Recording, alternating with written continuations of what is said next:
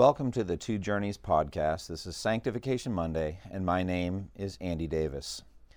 In this podcast, we answer the question what is spiritual maturity? We believe spiritual maturity can be broken into four main sections knowledge, faith, character, and action. Now, today we're going to zero in for the second week on knowledge. Now, last week we talked about factual knowledge, the kind of knowledge that's gained from reading the Bible and from reading good Christian books and from listening to podcasts like this, hearing a good sermon. Factual knowledge. It's vital for sanctification. And so, spiritually mature men and women have a very thorough, deep knowledge of the Bible.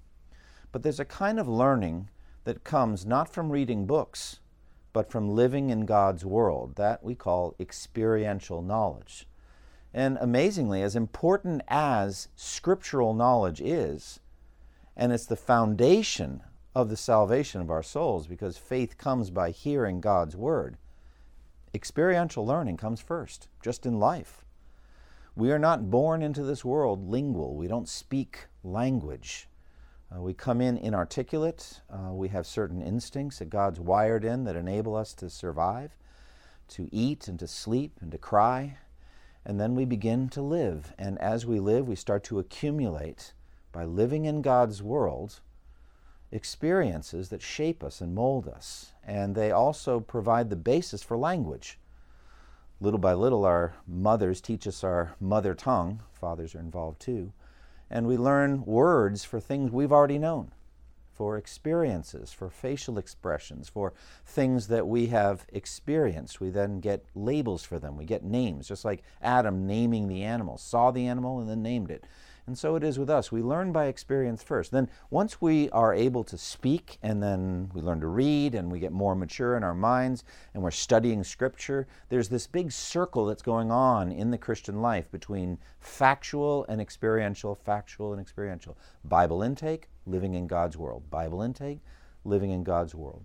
And we believe that once that's happening and you're maturing, you're born again, you're living a Christian life, the Bible trumps all your experiences. It interprets them, it gives labels to them, it talks about them. Um, but without experience, Bible's language itself would mean nothing. We wouldn't understand it. It would be, it, we, we would not be able to comprehend even a simple command like be completely humble and gentle, be patient, bearing with one another in love. Uh, that's Ephesians chapter 4.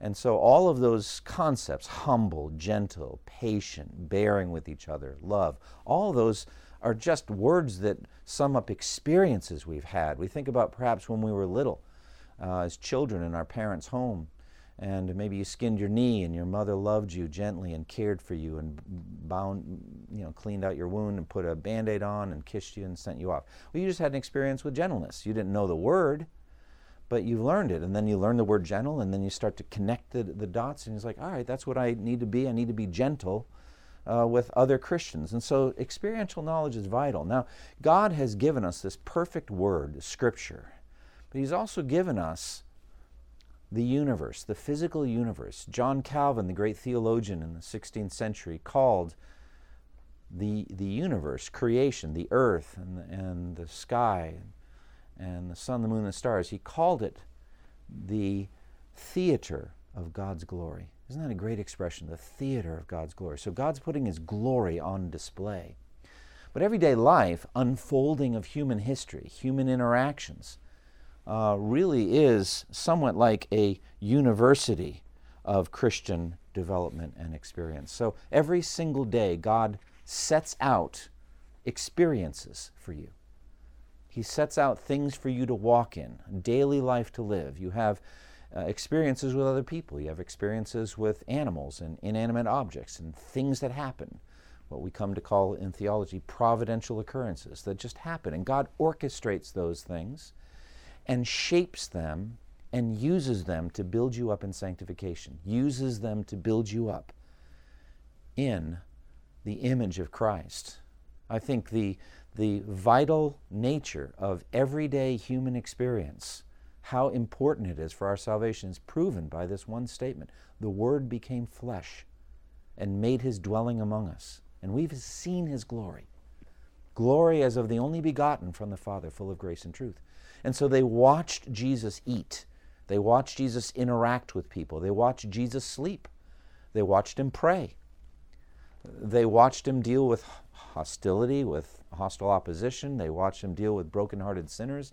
And they learned and they learned and they learned. The apostles were chosen to be with him and that they should go out and preach. And so the being with Jesus is a form of experiential learning. Now, in our Christian lives now, Jesus is up in heaven. We can't be with him, but the Holy Spirit ministers the presence of Christ and orchestrates experiences by which we learn and grow.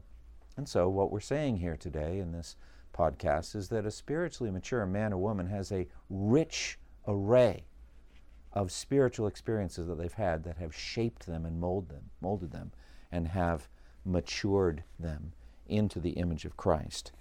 And so we read Scripture and we learn by experience. Both of those things go together. Now, the Bible itself gives examples of people learning by experience.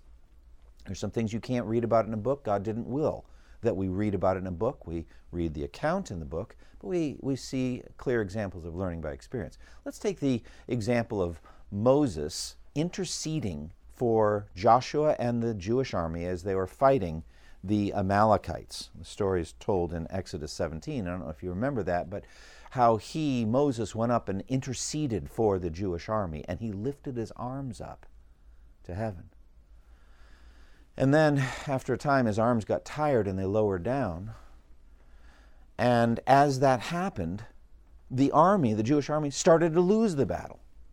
But whenever his arms were lifted up, they would evidently be winning the battle. So that's a feedback loop of experience in which Moses was learning to pray without ceasing. And they ended up propping his arms up with stones so that his arms would never lower down. And so there's this aspect of continual prayer, the need to not just pray a little, but to continually pray. He learned it by experience. God didn't say it ahead of time, he just learned by watching uh, the warfare.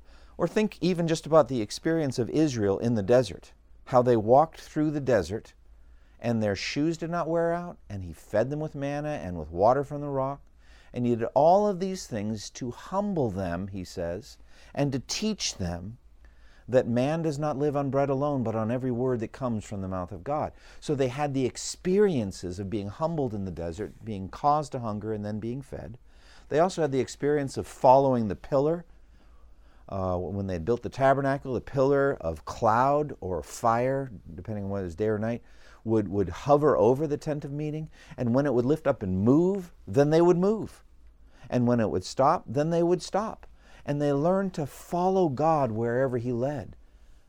So when it comes to eating, you don't live by God's word. You don't live by bread alone, but on every word that comes from the mouth of God. In other words, just like you feed on bread to fill your stomach, you feed on, on God's word just to live.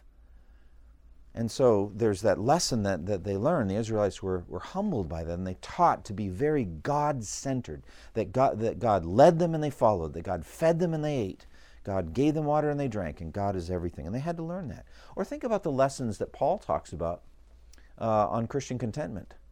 He said, I've learned the secret of being content, whether well fed or hungry, living in plenty or in want. I can do everything through him who strengthens me. So, Christian contentment, which is a peaceful, abiding trust in God in any and every situation or circumstance, you can't read that in a book. You have to, you have to live through those circumstances. Paul lived through being well fed, he lived through being hungry, he lived through being celebrated and honored as a great apostle and he lived through being hated and rejected and arrested and beaten. And he learned how to be content in any and every situation, how to do all things through Christ who strengthened him. So there's lots of examples of this. And the thing that's so exciting about the Christian life is to think of the intentionality in all of this, that God is orchestrating today. This is Sanctification Monday, so maybe you're listening to this at the beginning of your week. And so you've got a Monday to look forward to. And then the rest of the week, if God wills that you live, that you then are going to walk through a bun- bunch of circumstances that God is going to go ahead of you and orchestrate to shape you and to prepare you and to mature you. And so, as we do that, as we go through these things, we learn from God's universe. We look around and see what happens to others. We see people that are bad examples and we're warned not to follow their bad examples. We see other people that are really good examples and they're, they're leaders, both men and women, that are godly and they, they move out and they do powerful things. We see people that give us opportunities to serve and we join them. We go on mission trips. We get involved in some kind of active ministry. And because we've stepped out and we've done those things, we're actually swimming in a sea of new experiences. We're interacting with some people we weren't interacting with before. We're having some experiences we didn't have before. We're having to answer some deeper questions about, about poverty and wealth and about their circumstances that we didn't have to deal with before. But when we see them in their faces and we eat with them in their homes and we see what's going on with their kids, it shapes us, it affects us, it molds us. We see also in the life of the church how we're called on to rejoice with those who rejoice and mourn with those who mourn. We learn how to walk through life's experiences together in a church. And, and the more you've been through that, sometimes your own suffering enables you to minister better in the future. So that Paul says that in 2 Corinthians, so that the comfort we have received, we're able then to use to comfort others with the exact same comfort we've received from God. So sometimes God brings people through cancer and they get on the other side. They're, they're cancer free, but it was a very tough time. They, they lost all their hair, they, they were nauseated, they had to go through very tough therapies, but they got through it, and now they're able to speak a word of hope both to non Christian cancer patients and to Christian pa- uh, cancer patients, and to, and to speak from experience that God was faithful and brought me through that. So, again, that's just learning by experience. And so, what we're saying today, as we look at Sanctification Monday, is that we, we yearn for God to shape us and mold us through rich, powerful Christian experiences. If you're a new Christian, you're just beginning that process. You're just beginning to, as the scripture says, walk with the Lord. And that's experiential language. You're just beginning to live everyday life with the indwelling Holy Spirit. You're going to find out. God's going to bring you through rich, happy, successful experiences, and you're going to thank God for those things. And He's going to bring you through the valley of the shadow of death. He's going to bring you through through sorrow and tribulation and difficulty, and you're going to learn from that. You're going to see God faithful in, in all of those circumstances. And He's orchestrating that so that you can grow in grace and the knowledge of Christ. Another thing that we have to talk about is some of the more difficult aspects of the Christian life. First, discipline for sin. Sometimes God will bring us through very painful circumstances because we've sinned. It says in Hebrews 12 that uh, we should not lose heart when He disciplines us or make light of it. But we should realize that God disciplines every son and every daughter that He receives. And so when God sees a certain sin pattern in your life, He's not going to just necessarily tell you about it in a book uh, or you hear about it in a sermon. He may do that. And sometimes, if you hear about it and you're brought to quick conviction and you deal with that sin pattern in your life, God doesn't need to discipline you. But sometimes He has to get your attention. And so, what is discipline for sin but an experience you go through? Could be a sickness that might come on you, could be that you lose your job, could be that one of your children gets sick, it could be some other difficult, bitter, painful trial.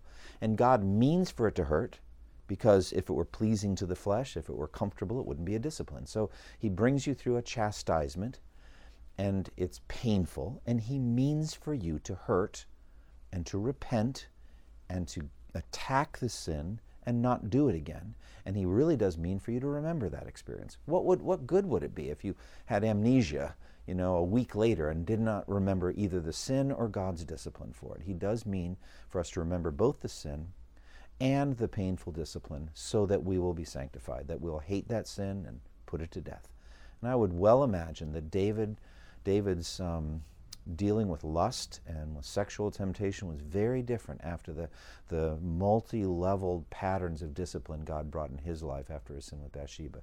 If you were to come up to David on his deathbed and say, David, of all the things in your life, your walk with the Lord, if you could change one thing, what would it be? I don't doubt for a moment he would say, I would not have sinned with Bathsheba. I hate that sin. I wish I had not done it. It brought so much grief to my family and to myself and to my nation. And so he learned. He learned from that suffering and from that, that, uh, that bitter experience. And let's talk also about suffering. Sometimes suffering comes in, and that's the hardest form of, of sanctification there is. Uh, God does his, its, his greatest work in our lives by, by suffering. As a matter of fact, one, one scholar and godly Christian leader said God never uses a man or a woman greatly until he hurts him deeply. And so, just in church history, you look the number of times that God has to really break somebody and do something difficult in their lives and bring them through a very hard, humbling situation. And so it is with us. We're going to go through suffering. We're going to go through difficulties. It's not necessarily even, as I just said, a discipline for sin. It might be just because we're in this world and we suffer.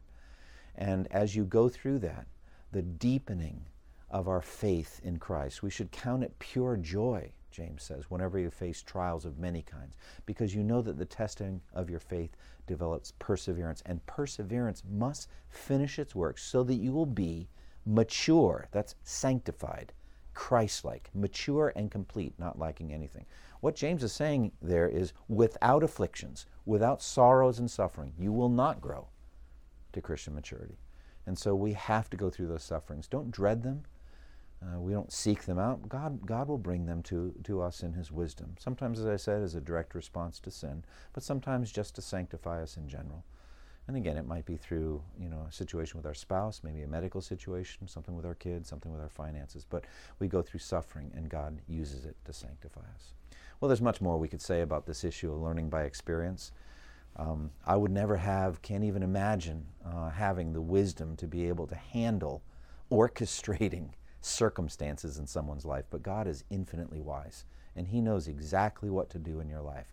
So as you go through this week, as you grow in the grace and the knowledge of Christ, I urge you to look for those experiences, to walk in them, to be excited about them, to know that even if it's painful, God is using it to mature you.